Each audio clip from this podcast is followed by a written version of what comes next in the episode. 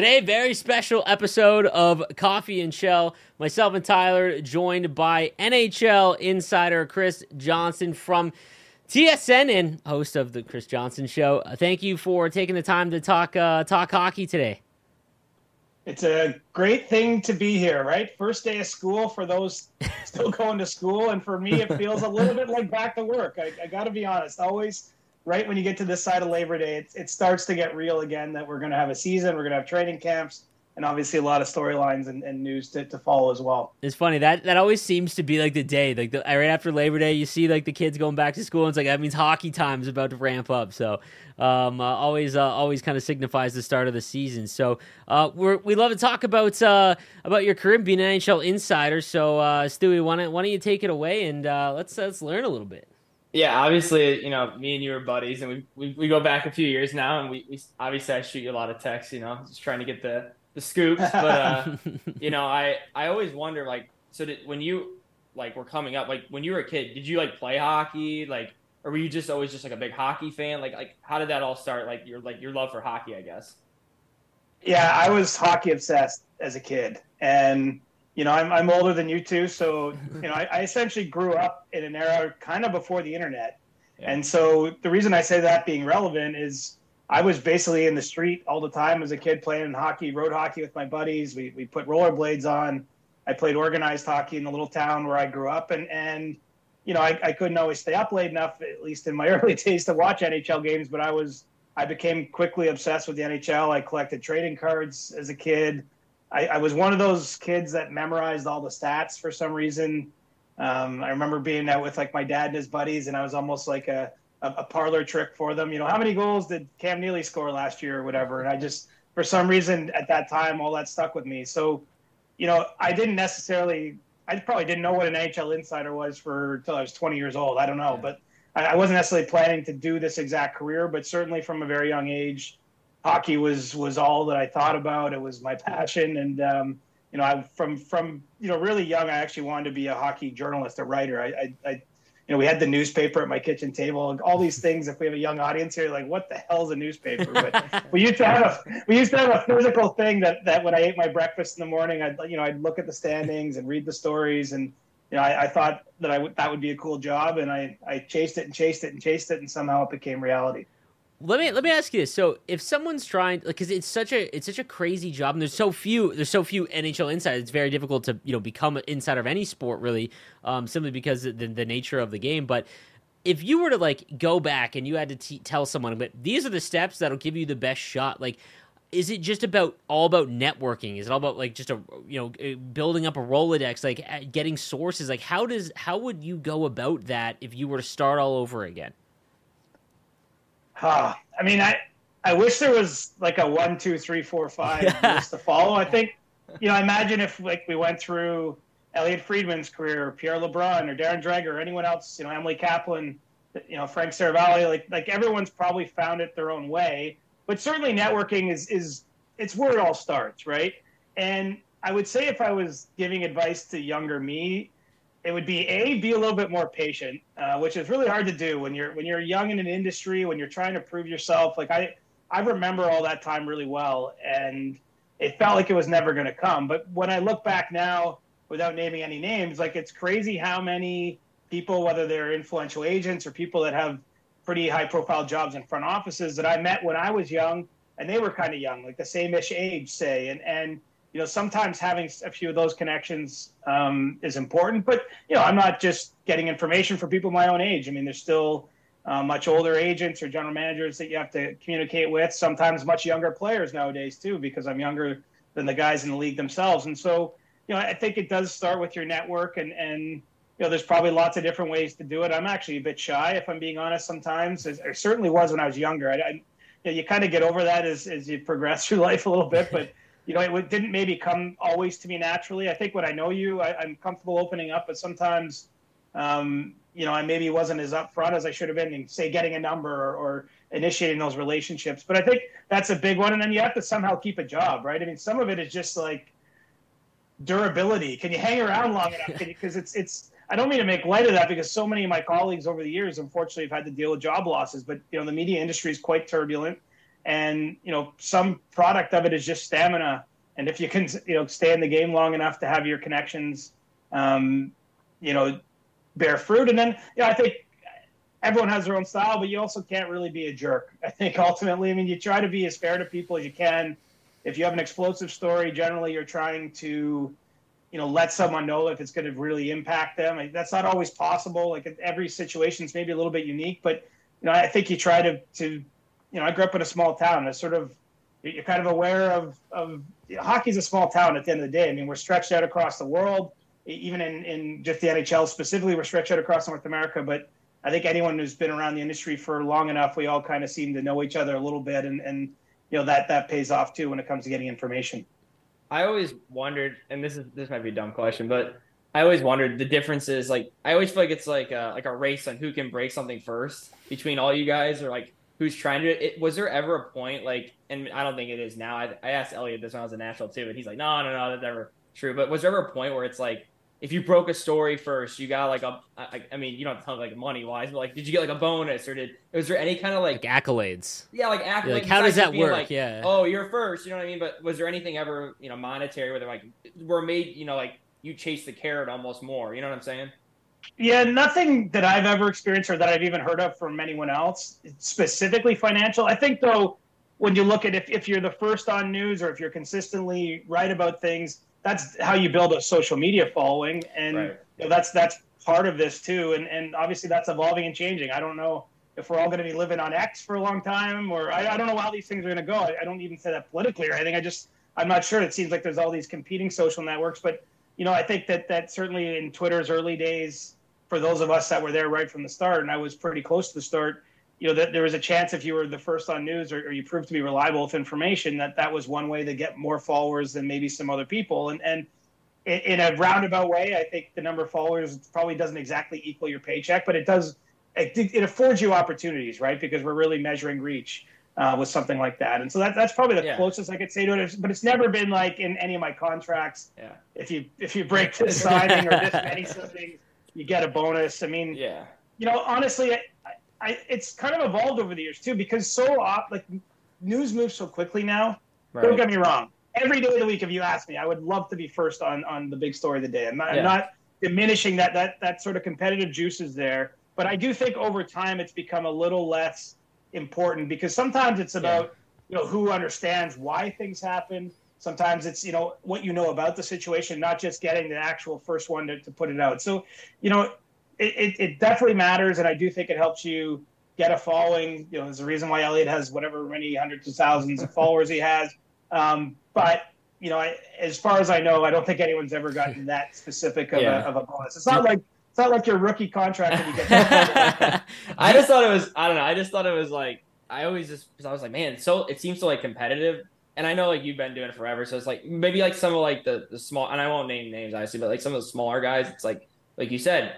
I mean, I've seen a few times where they're, they're they're trading guys that aren't even traded, and then all of a sudden it's like, oh no, like you know what I mean? And the poor guy's probably like, answering 50,000 text messages and they're like, "Oh, I didn't get traded." do you uh do you think that just in you know, you, you mentioned that you've been, you know, you've been wanting to do this since you were a kid and like the I remember back like just turning on like Sports Center and like that's how you get the news and now because like we're in the information era where it's just like everything is instant it means i think it alludes a little bit to what you were saying where it, you know the the insider being a little bit more open to or being able to deliver context and like what this means and things like that do you think that it matters less about because the second someone tweets it, right, everyone knows because then everyone else is just like, you know, per whatever, here is, you know, what's happening. Whereas, you know, 15 years ago, it was whatever network. Like, do you think it mattered more being first then than it does now? Um, in terms of like being the absolute first to break a trade or a signing? 100%. I mean, if we go back 20 years ago, you might have seen, again, when that newspaper got delivered to someone's door, one paper in a town might have had a story on their team that the other papers didn't have, and the other papers had to wait a day essentially yeah, to, to, to sort of like follow up or match it. Then it moves to the network thing you're talking about, maybe more 15 years ago. You know, in Canada specifically, I can speak to you at Sportsnet and TSN that were competing, and, and you know, you might get a 20 minute head start because they might not have a program on live. And honestly, now it's seconds. I mean, that's yeah. that's the thing as I say, I'm not saying this to say I've given up. I don't want. I, I oh, no, no. if I could choose, I would want to be first every single time. Like I, I, have to be clear with that. But I do think it is a little less important because there's there's other aspects to things. Um, you know, it's it's really important. I think on a day like trade deadline day, still, mm-hmm. or or you know, because there's right. so much focus in that in that window, and everyone's talking to each other, and it's just chaos. Uh, the beautiful kind of chaos, but mm-hmm. it's chaos. Um, you know, but I just think generally speaking, it's probably not as important, but it still matters. And and you know, I think if you're in that, you know, I, I could tell you, there's nothing worse than the feeling when you know something, but maybe you need one final sort of right. yes, you're right, just uh, because, and you're just refreshing your phone because you know, like I'm, I'm never. I'm never sort of arrogant enough to think if I know it, no one else would know it. Do you know what I mean? Like usually, yeah, oh, if I'm yeah. onto something, I assume that there's like four or five other people out there doing the same thing and you just refresh your phone, and, and it has happened so many times. At like 7 p.m., I'm in my living room, and whoever gets it first, Pierre, whatever, someone puts it out, you're like, damn, because you know you can't always just you can't be firing every little thing you hear. I mean, um, I try really hard not to have a batting average. You know, I want I want to be batting a thousand. It's not to say I've never made a mistake. Of course, I have, but I, I really try to be a little maybe more conservative than some others. I think you know, I've thought a lot about this. Like, but it's funny we come at we're talking at the end of the summer because the summer is the only time really when the, the season slows down enough or the news flow slows down enough where you can think about things. You know, like so often, you know, once it gets to mid October, it's just like all of a sudden it's June. I mean, it's just a you're on the hamster wheel and you don't really have a lot of time to reflect. But I'm like, should I do things differently, this or that? I think ultimately you just have to do what you think is comfortable. And so, so often I know something's about to happen, but I don't have maybe that last final thumbs up from someone involved, and then you, you see it go out there first, and that's that that as much as I say it doesn't matter, it matters in those moments. You're like, damn it, I, I let that one go. I remember last year when I was texting you before the Johnny Gaudreau thing. It was like probably an hour and a half, two hours before it actually happened. And I'm like, where do you think he's going? You're like, you just kept sending me the, the, the Columbus cannon going off. I know. and I was like, and I could tell like you were you like you probably like kn- you knew, but it's kind of like what you were saying. Like maybe you didn't have like everything where you're like fully comfortable firing it out there. I, I, don't even remember who broke it, but you know what I'm saying. It's just I just well, remember that. And and but here's the thing: is we know or you know yeah. that that's what's in the works, but especially something like that, like maybe at the end when they get down and the contract doesn't work, or right. someone comes in last minute. I mean, you're trying to report on what's that, that's where the balance is, right? Because yeah. I do think also like when I have my podcast, or certainly when we get close to the deadline, we're trying to we're trying to both tell you what's going to happen, what what you know where where things are headed, what direction mm-hmm. they're going in and then, but then of course we're trying to finalize the story and say, okay, he signed in Columbus, and this was the terms, and this is why he went there, and all that sort of stuff. Um, you know, and that was a surprise that day, if you remember. I mean, we we got to that free agency day, and I don't think a lot of people would have thought that morning he was going to sign in Columbus. There's always talk about Philadelphia or New Jersey or other yes. places closer to where he grew up. And um, yeah, I don't think I nailed that down first, but certainly uh, it was in the air before it was on TV or on, on my Twitter feed. Does it like offend? Like, cause you always joke with me too, because like I like jokingly did like the Kevin Hayes one, like to the Blues, and because one of my buddies yeah. like golfs with him, and like, and then you always will tease me like insider with the R's, like it's the ongoing joke, right? Because you have those like random Twitter accounts. I think there's like the hockey insider with the R's. There's like the NHL rumor daily guy. Like they all have all these sources, but it's does that like like does that ever offend you guys like the big dogs like you guys because it's like you went to like school for this and you know obviously like you said you, you never like i'm gonna be an insider but you know you you went to school for everything you like paid your dues almost does it ever like annoy you like when these random people try to like i don't know like slight you or they try to come you know you know what i'm saying kind of like on twitter like you just see these like I don't know. Twitter's such like a mob cesspool, so it's yeah, like, it I, you know what I mean. I, I just always wonder if that like annoys you. I guess because it's you know what I mean. No, it doesn't. Honestly, I think it's cool. Like because as I was saying to the first question from Cam there, like I can't tell someone how to someone who's much younger, I can't really tell you how to become right. this job because I do think it's moving so quickly. And so it would make sense to me that someone younger is going to come at it in a totally different way.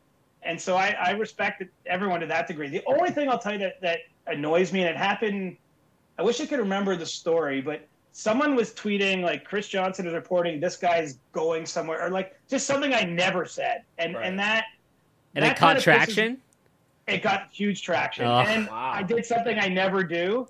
You applied. I, I called them out. oh, um, you can't. I like I like retweeted and just said like this is a fabrication or something like that, and that unfortunately like that's a double edged sword because that gave it a lot more traction. Oh yeah. Like, everyone's like, oh, what is this? But like on whatever day, whatever that was, I remember I was going to a friend's party, like a birthday party, and I just I probably was stressed. I don't know what was going on, but I just like I, I was like my breaking point. I'm like, look, I got a hard enough time with dealing with certain people in the league. And like, if you're just making shit up that I didn't even say, and then yeah. they're going to read that and they might text me and be like, what is this? And, you know, sometimes like that's the crazy thing about the world we live in. I think they might have said I said it on my podcast. It's like, I recognize like not a lot of people listen to the podcast, right? Like they might, they might just say, you know, Frege said this on 32 Thoughts. They don't listen to 32 Thoughts. They just, they just trust that it's true. And anyway, I don't know what tough. that person was trying to do. Anyway, I shouldn't have had a thin skin about that, but I did. That's one that's like recently in my mind. I think that was in like June or something. Yeah. Um, that's the only thing. Like if you just make up that I said something, that that that pisses me off.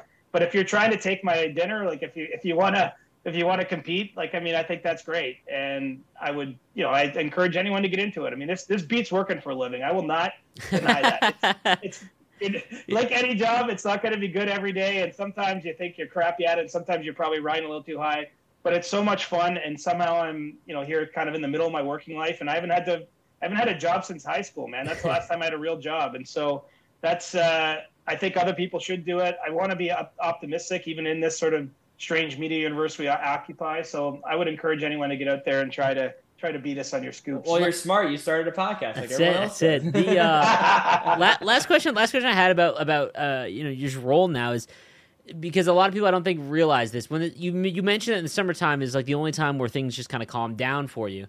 But w- trade deadline day, fun for fans. Do you enjoy that, or do all the insiders like, oh my goodness, because you know it's like not sleeping, or is that just how it is from the start of the year up till basically the? I mean, I guess it probably slows down after the deadline. I don't know. What's that like? So the deadline day itself is great for, like, it, it is good. Fun. Okay. Yeah, I mean, and we come to the studio, right, and everybody's in, and they got like these box lunches, and like I don't know, it's, it's just it sounds weird, but it's so unique. Like it's not like it's not it's it's a day unlike all the other days of of our jobs, and you also mm-hmm. wake up that morning and you're like, hey, at five o'clock or six o'clock tonight, when the you know the deadline's passed, we do our post hits. Like this is over now for for another year. Yeah, it's, it's the hard time, honestly, is like the seven weeks or whatever leading up to the deadline, where you're continually talking about the same group of players that are mm. likely going to be traded, and you got to kind of react to a lot of the other rumors. Like it, it, it gets a little bit like that's where it can be difficult. I find because it can be hard to, it's hard to advance those stories, right? I mean, by the time we get to January first, we have a good idea of which teams are probably not going to be in the mix for the playoffs, and so they're going to be looking to get rid of this player, that player. Like we, we as we go along, we get pretty good at basically giving you the 50 odd players that are in the pool of those that could be moved. And, you know, but then we're just talking about the same people again and again and again and again. I can only imagine what it's like for those players and their families. I mean, I don't mean to say that feel bad for me in that, that process because for them, there's some real world consequences for them. But I find that period sometimes the weeks, like several weeks out from before the trades start, can be hard. This year was awesome though. Like this year, we had so many big moves for like two or three weeks leading into the deadline. So like this this past season rather that that will be the one I'll say February 2023 was lit, and I'm not, I'm not complaining about those weeks leading into the deadline because we had actual movement. But some years it's just a lot of talk, and then yeah. all the trades happen in the last three days, and, and that can be a bit tenuous. But the day itself, honestly, it's like it's sort of like Christmas. It's weird. It's hard to explain. It's just like this day you don't normally get, and then I do know the next morning, like okay, things are quiet now for a little while Last year, I went away for a few days almost immediately after trade deadline, uh, which isn't something obviously I typically do during the season. But like that's the one window if you're going to get put your feet up, that's the time do, to do it. Do you? Uh, so you mentioned that you go into the studio. So is it because I I think that myself and a lot of people like that are fans would would think that you guys are always competing. But so is the deadline kind of something like where everyone in the studio, anyone that works for you know TSN, and Sportsnet, all, all the other uh, all the other uh, studios, do you just go in and like everyone's kind of working together? Is that is that kind of like the vibe or the feel when it comes to trade deadline? For sure, but I'll say this: like we we basically have an insider desk at, at TSN where yep. I've been working now, and so really it's like me, Pierre LeBrun, Darren Dreger, and Bob McKenzie always does Kyle comes out of retirement. Man, I love him. And then tells us he sits with us and tells us like I don't I'm not talking to anyone anymore. I'm the outsider now. Like, he, he likes playing that up. He and he always still gets a story or two, of course, but he doesn't. You know, but so we're specifically focused on the news, and then you know we have our main panel over the years, it's been like Ray Ferraro and, and Mike Johnson or, or James Duthie. I mean, Love and they kind of have to keep the day moving because it's not trades all the time, right? And so I would say it's more our, our sort of small group of insider panel or whatever they label us that we're really focused on what's happening. Of course, you know, other people in the studio, you know, might have some ins with certain teams and be giving us, you know, little tips to, to start chasing around. But it's really our, kind of our group that we we go beast mode that way. And you know, it's funny. I worked at Sportsnet prior to, to TSN, and what we actually did at Sportsnet is they would put us all in a hotel downtown, basically beside the studio. So it's almost like a two day thing. Like Okay. we'd get to, we'd get together like the night before. Sometimes talk about elements of the show. Like sometimes it's almost like an official meeting. Mhm. Sometimes it was more unofficial. We just have dinner together and we're sharing info. And we all sleep in this hotel for like three hours, and then like literally you're at the studio at 5 a.m. getting makeup on or whatever. Um, I don't know if they still do that because they moved studios. That, it was that was kind of unique too. It was it made it almost more intense. Um, but yeah, everyone's kind of pulling on the same rope, and as I say, like there's like an energy in the air because you know when I go in on it, say a Tuesday in November, we're doing insider trading. Like you might have four or five people at most, sort of you know not on camera, and then we got the three or four panelists or whatever. Like it's it's pretty quiet. You go in that day, there's like 50 people in this room. Like it's it's just like there's an energy and a buzz, and and as I say, the best part about it is when you wake up on deadline day, you know it's going to be over before you go to bed. I I love that. All right, let's uh um let's do some rapid fire. All right, don't have to go in Sure. deep. We're gonna ask you just some storylines. Me and me and uh, Stewie will switch back and forth. Um, I live in Southern Ontario. I have my dad, and I grew up a Leafs a Leafs fan. I'm a Sharks fan now, but like the Leafs, I understand how big they are, and obviously Auston Matthews um, getting his extension was massive, and now it kind of turns to Nylander. I'm curious. Way too early prediction. Mitch Marner's number. Ooh, way too early. Way too early. What do you think it's going to be? 12 million. Okay. How many years? I don't know where he's signing. That's the. problem. I mean, and I'm not saying it's not Toronto, Yeah, yeah, Yeah. yeah. uh, but let's assume it's Toronto. I don't know. Maybe he does 12 and a half times eight. Okay. Yeah. I was going to say, is he the one that gets the eight? Is he the one that gets the eight? Okay. Well, I, like mean, that. he's, he's from here. Why not? Yep, exactly. Yeah. Way too um, early, though. I got way too early, yeah, way too early, way too early. Like that's not information. That is a blind guess on the start Yep. of September.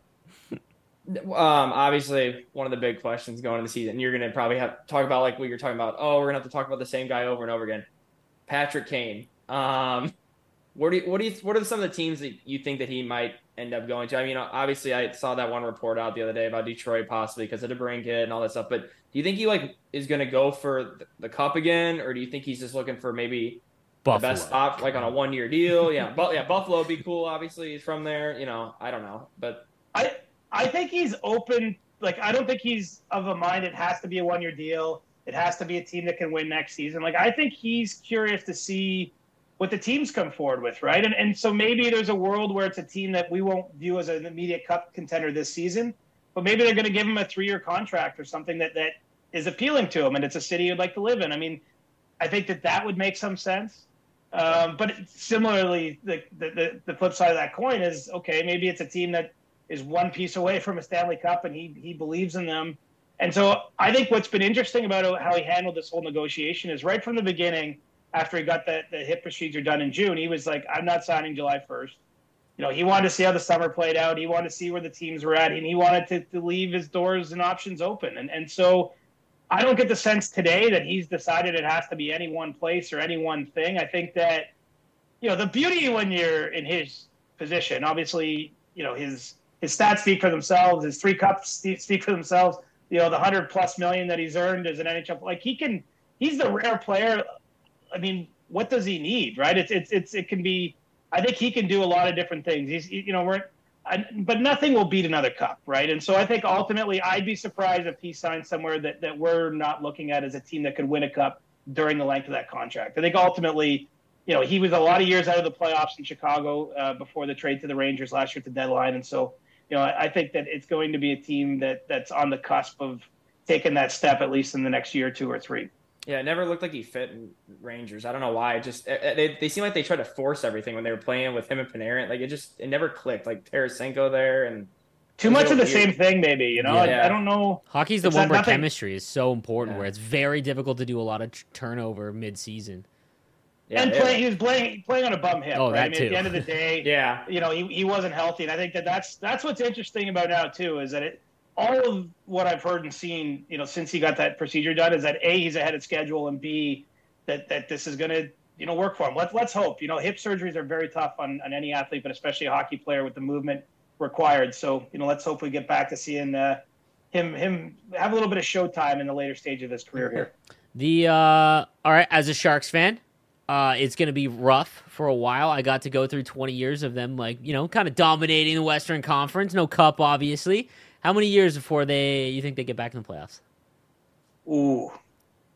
I'm I'm ready for pain. It's been. It, I'm setting the over under at three and a half, and I'm taking oh. the over.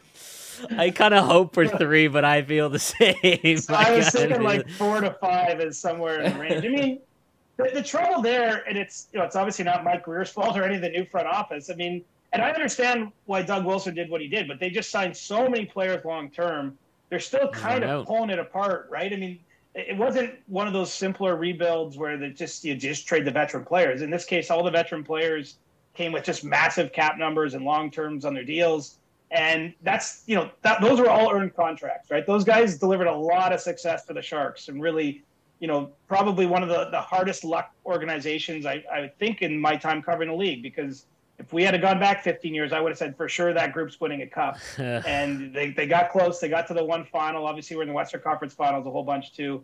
Uh, didn't quite get the job done, but you know, I, I get why they gave out the contracts, but it's just it's so hard in a cap world to rebuild when you when you have those players. The the follow up to that is um, one were you surprised that th- they were able to move Karlsson at only 1.5 million retained? And secondly do you think that he is enough to get the penguins back in the playoffs? I think he's enough to get them back in the playoffs. I, am not totally convinced that he's enough to really make them put will put them in contender status mm-hmm. again. And that's obviously what they're aiming for.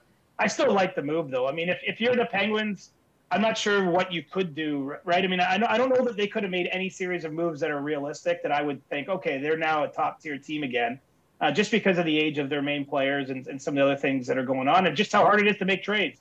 And yeah, I was stunned that San Jose was able to move Karlsson and only retain that little money. I think that they absolutely could have got a better return had they been willing to eat more money. Uh, but that's really easy for me to, to say from my living room and not having to be the GM that calls up the owner and says, "Hey, well, you are you going to pay an extra ten million dollars so we get more draft picks here?" I mean, I could understand, or twenty million, or whatever you know the total number might have been. So yeah, I was surprised by that. I think it hurt the return. You know, in a weird way, I almost wanted to see them be willing to eat half because I think it, you would have had a legit bidding war, especially if they had done that during the season last year. I think you could have you could have really created an interesting market if you were willing to trade him somewhere, you know, six, seven million. Um, but I mean, I also get there's there's a financial reality here, and, and I think all things considered, it kind of works out well for everyone involved. It was a really creative trade with all the money that got shipped around, and, and you know the Sharks got some more players. I think they can flip again before this deadline or the next one. Yeah, um, this one I just I love Olympic hockey, so when do you think we see the next best on best? Like I know a lot of the rumors about the World Cup have been like swirling around, but is that the next thing you think, or do you think they do it the next Olympics? Ah, this one hurts me.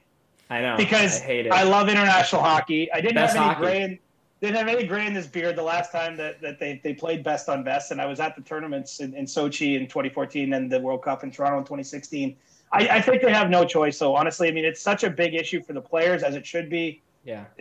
I mean, we we're at such a great time in the game. Honestly, it's it's so cool to to see how many interesting players, different kind of skill sets have come into the league in the last five, six, seven years, and those guys want to play for their national teams. And so I, I think that it's it's clear it's it's a huge issue for Marty Walsh, who's just taken over the NHLPA here in recent months. I think the NHL has heard that.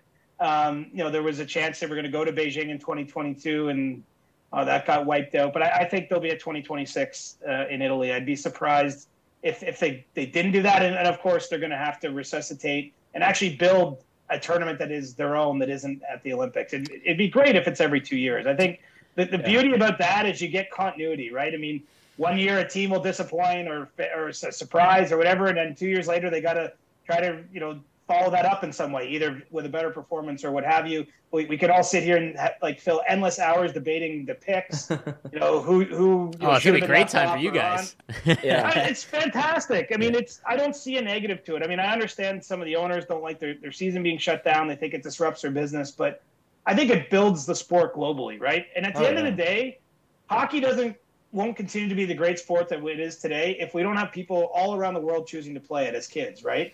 Uh, I mean, who would have thought Auston Matthews, someone like him, would exist, right? It, Yeah. Certainly, 30 years ago, this idea of a kid that grew up in the desert who, who didn't have any direct tie to hockey, but just decided, you know, put on skates and play the game and fell in love with it. And now you get one of the better players in the league. I mean, I think that's what we, we want. We're competing for the best athletes uh, at a young age. And so I think that the, the sport, I get that an individual NHL owner in a city might not see the big picture, but for those of us commenting on it and looking at it, I mean, to not be in the Olympics, I think is criminal. And so I'd be surprised if they if they missed another Winter Olympics. Um, you know, I don't know what's going to happen ten or twenty years from now, but I, I think that there's too much pressure not for them to be in 2026 in Italy.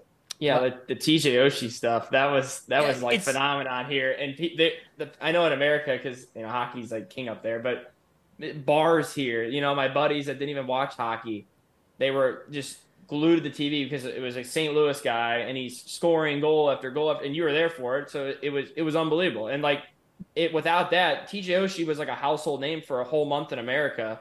And without the Olympics, that never would have happened. And that's what bugs me so much about. And I get, like you said, the injuries and stuff. It's just so frustrating because I, th- I think that when it comes to international, like uh, compared to all the sports um, that like professional sports in North America specifically that go to the Olympics, like basketball, it's just very one sided. Like I think it's very interesting, but you know, like the U.S. is it's just such an advantage over others, and Canada and the U.S. are very close. But I think like the thing that is so good for hockey is that like regardless if you're a hockey fan, like every team is kind of close and has a chance to win gold. And when and when when teams go on runs, it just makes like you know, like Dominik Hasek and and, and Jagr and everything like that. Like it, it just made so many huge storylines, and then it just comes back, and then you're into the NHL again. It's it's it's so much different. Like soccer is huge as well, but like you have the World Cup, and it's it's the one sport I think team sport wise that's you know on the on the grand stage where it, I think it's necessary for the Olympics. Like it's so much different than all the other ones, and I agree. I really I really really hope uh, hope it comes back. Let, let's put it this way: Sidney Crosby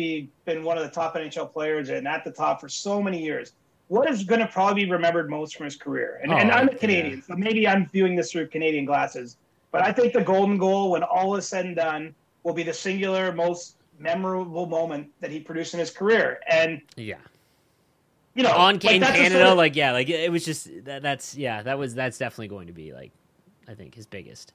and he won three Stanley Cups, right? Mhm. He's won absolutely every individual award and had monster seasons and all this and that. But you, you can't create magic like that without an international stage. And look at it's been a long time since the U.S. men uh, have had that kind of success in a best on best. But look at this generation that's there for them. And and I'm not you know just as a prediction, but th- there could be a chance for an Auston Matthews or a you know Matthew Tkachuk or, or someone to deliver a similar moment that that gives them something that will be remembered so far beyond their careers if they went and won the U.S. a gold medal at the Olympics. And so, I mean, come on, this this league is mostly based in the U.S. There's 25 teams Mhm. there, and, and I think anything we can do to further grow the game, it's been great already. But I, I just come on, it's I- it's I- time. I, this is personal for me though. I, I really, really, really, really miss those tournaments. I, I, hate that uh, Team North America. It made yeah. us look so. It made us look so bad. The Team North America. All of our studs were on North America. Eichel, Gaudreau. Like I had so tweeted out. players. I tweeted out Team USA that I think uh, I don't I remember it was Bleacher Report. I think they did a you know what would a 2025 Team USA look like, and I tweeted out like, is this not better than what Team Canada was send, or like the best that US could have have, have ever sent? Like it was their roster now is is is wild, and I agree. I hope I hope they bring it back. Uh, it's just uh, it, it's such a it's such a good tournament. Um, Who's playing goal for Canada if we have That's like what- best on yeah. best tomorrow? well, Benner Benner was gonna be it before everything went to the fa- hit the fan like here. Car- like Carter Hart. I mean, it's it's like if Armstrong's the manager and Benner has a good year in the next few years, I bet you he picks Benner. It's like I mean that's where I think U.S. has such a like their defense and their you know obviously Oh, they we have Cameron got Carter, Hellebuyck, they can- and yeah like it's Are we gonna have Stewie as the emergency goalie? That's for Team it. USA? hey, wait, wait, real, real quick. You brought up Matthews with Arizona, and obviously he's a Coyotes fan growing up. Where where do you think that goes? And I, I love my brother went to college out in Arizona, played out there. not for Arizona State, but he played out there, and uh, it's just such a cool. It's a huge city. The the rink's in a terrible spot. You've been there, I'm sure, plenty of times in Glendale, like where it was. Yeah. It's just like so frustrating because I see what happens in Vegas. In Vegas, I know it's like a unicorn. It's Vegas, It's but man. man, it's such a. It, the players love living there. I know Clayton Keller from being here, and he loves it there. Like they got to figure it out. I mean, I just I can't see them. I know the the commissioner will do everything he's possible to like fix it, but it's it's like what what's going on there? You think what what you know what I mean? Like what the arena? Like, will they stay? Yeah, Yeah. Yeah, I mean, it's no secret. The league wants him to stay for all the reasons you're mentioning.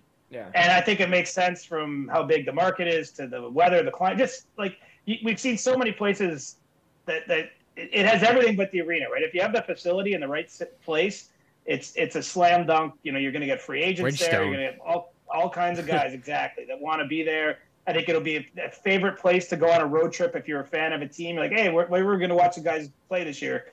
I mean, just go out there for a few days and hang out in Scottsdale and go to a game. I mean, that you could do worse than that in the league. So I, I, but I do at the same time think that they're this is the kind of final countdown, um, which is hard to say, right? Because they've been through so many versions of this. But you know, the Coyotes, you know, at a certain point, even their owner Alex Meruelo, like he, he can't, he doesn't want to do business in the way he's doing it right now. I mean, he's trying to get an arena built and working with the various towns and townships and areas where he's, he's looking at building teams. So I think it's got to happen sooner or later. That being that they have a formal arena deal, that there, there's a plan to get shovels in the ground, and that they're not playing at Mullet Arena for too long. I mean, I think it's fine for the, the time being. I'm I'm of the opinion I don't see why. I get why people sort of scoff at it because we don't see it in the other leagues all the time. But you know, I remember when the Expos used to play series in Puerto Rico. I mean, th- there's lots of examples of teams. You know, even if anyone went to and I hope I'm not offending anyone, but like Islanders games at Nassau Coliseum, I mean, that was a different experience than most of the rest of the league. It was a small building, not a lot of amenities, this and that. I mean, I, I think that is this is a fine short-term solution if you get the long-term solution, but I think they got to get it this year. I think it has to be locked in, and and you know, I, I hope they keep the team there. Honestly, I've always loved going for games, I, and I- I'm not I'm not one of the Canadian media that are always kicking the Coyotes every time there's bad news about their, their financial situation. You think they expand to 34 eventually with Salt Lake and maybe Atlanta, Houston, like one of those three or two of those three? I mean, I don't know what the cities will be, but they'll they'll expand. yeah. I mean, there's just Crazy. there's look at it though. Seattle has been a home run It's from a business right? standpoint, and they look they had a great run last year in the playoffs. Their, their farm team went to Game Seven of the Calder Cup final too. So I mean, they're they're set up, I would think, to to keep being a great team. And then Vegas has been a screaming home run from every measure, Ugh. and and, and, and one wins a Stanley Cup. They had to wait six six long years for that. As a Sharks amazed- fan, bro. As a Sharks fan, sports it's brutal, man. every sports league should be in Vegas. It's, They- it's I crazy, think they will be. I with mean, they're close. baseball, it's like you go out there for a three game stretch. I go watch the Cardinals for three days. You know, if I really wanted to, it's just. But no, I yeah, I, I agree with Yeah, you. Yeah, you have to go to St. Louis in the summer so you can cool down in Vegas. the yeah, uh, that is true. we'll we'll get you out of here on the last one. All right, this last one. So this uh, off season was dominated by Connor Bedard and the hype for him. Um, give me his scoring output in season one with the Blackhawks. Uh, see, I don't want to be part of the hype train. But That's fine. Do you have another? I Do you have a Do you have a potential other winner for the Calder? Because I kind of think it might be somebody else. well, there could be other winners, but I it will not surprise me if he scores a point a game. Bedard. Okay, that, I feel like that's a lot. Like I feel like a lot of I've seen a lot of things where it's like he scores thirty and maybe like sixty five because the team around Right. him isn't as, you know. If you if you pin me down, I'd probably say seventy games, just because you know you, you can't necessarily count on anyone playing eighty two. Yep. But it, it will not surprise me if he ends up at roughly a point a game right out of the gate. Uh, and I, I almost feel like I'm underselling him a bit. Um, it's so hard to know, but look at his numbers in junior. Like it's it's Oh, absolutely ridiculous Big the numbers OHL he guy. put It's up. wild. Eh, But he goes stop back to- But here's the thing: he goes back to like when he was 15, he first entered the league, and it was Crazy. it was a weird time because he entered during the COVID bubble, and it wasn't the same league it is. But still, like he from the minute he was in that league, he produced goals and points like crazy. He goes to the World Juniors, produces goals and points like crazy. I mean, at a certain point, it's like I, I don't know why we would expect anything different. I mean, I know the team isn't going to be great, but the flip side of that is you know he's going to get tons of minutes. Opportunity. He's going to be on their top power play you know, if, if he somehow got drafted to a, a really competitive team, he might have to earn those things, you know, That's the way true, coaches yeah. like to do. I, I just I just think that I'd be surprised if he had if he had less than seventy points. That that's So that that's where I'll put it. But if he gets like 90, I'll be like, man, I should have just said 90 because that's kind of what I'm thinking. All right, last one, and then well, you, you got a big fantasy draft You tonight. do, you Since big fantasy. obviously we got like an NHL gaming kind of podcast, you know, NHL centric, with you know Cam being the voice of the NHL Gaming World Championships. Got to ask, any background growing up, and uh, maybe you somehow still play any video games? Did you ever play any video games, any hockey video games or anything? I feel you had to play. hockey. yeah, but you will never even heard of this game. Really? Would you But my very my very first ever video game was Blades of Steel on the Oh, original. I've heard of it. yeah, I've heard yeah, of it. I have I've it. heard of it. It might be my Blades, background. oh, Steel. like it had, like, it had like this old school like intro music. Dude, you played And going that- left and right. Like it was, Oh, yeah, it was nuts, man. That's no, that's that's, That's a awesome. classic. That's a classic. You know, I got into the early NHL games like like I remember 94, 95. Yep. Um, but honestly, I didn't. I did was never a gamer, sort of as an adult. Yeah. So, um, I know it's huge, oh, but it's crazy. It's, Yeah, it's you know, I don't know where you guys all find the time. That's that's the only thing I'm thinking. It's I, I do it. He just had a kid, so now I have two kids, and I'm like, you're just gonna have to lose sleep. You got to do It's it at nighttime when they got sleep. It's like my. I tell him like it's like my hobby, and, and with the internet nowadays, it's so hard to keep in touch with all my old teammates, and and Right. it's so easy now. You can just sit there and play whatever. I mean, during COVID, you saw it; it was huge. Like it was, big. you know, the one way to do anything. you know what I mean? It was, it was nuts. But yeah, Maybe I should start though. Maybe I should start again because I you know go. I would like it. yeah, You could come. Just- you could come play some three v three with us. yeah. us. You could play with- with us. You can play three on three. I would be so bad though. I'd be like, hey, hey it's not better left me. right anymore. You're like Chris, go back door. I'll feed you. All right, man. Well, uh, we want to thank you for taking the time to come on and talk, uh, especially about your career. We find that we always find that stuff so interesting. So, for everyone, uh, you already are following him, but on X at reporter Chris, make sure you are if you are not. And uh, thanks again for hopping on with us, Chris. That was fun, guys. Uh, look forward to the season. Absolutely.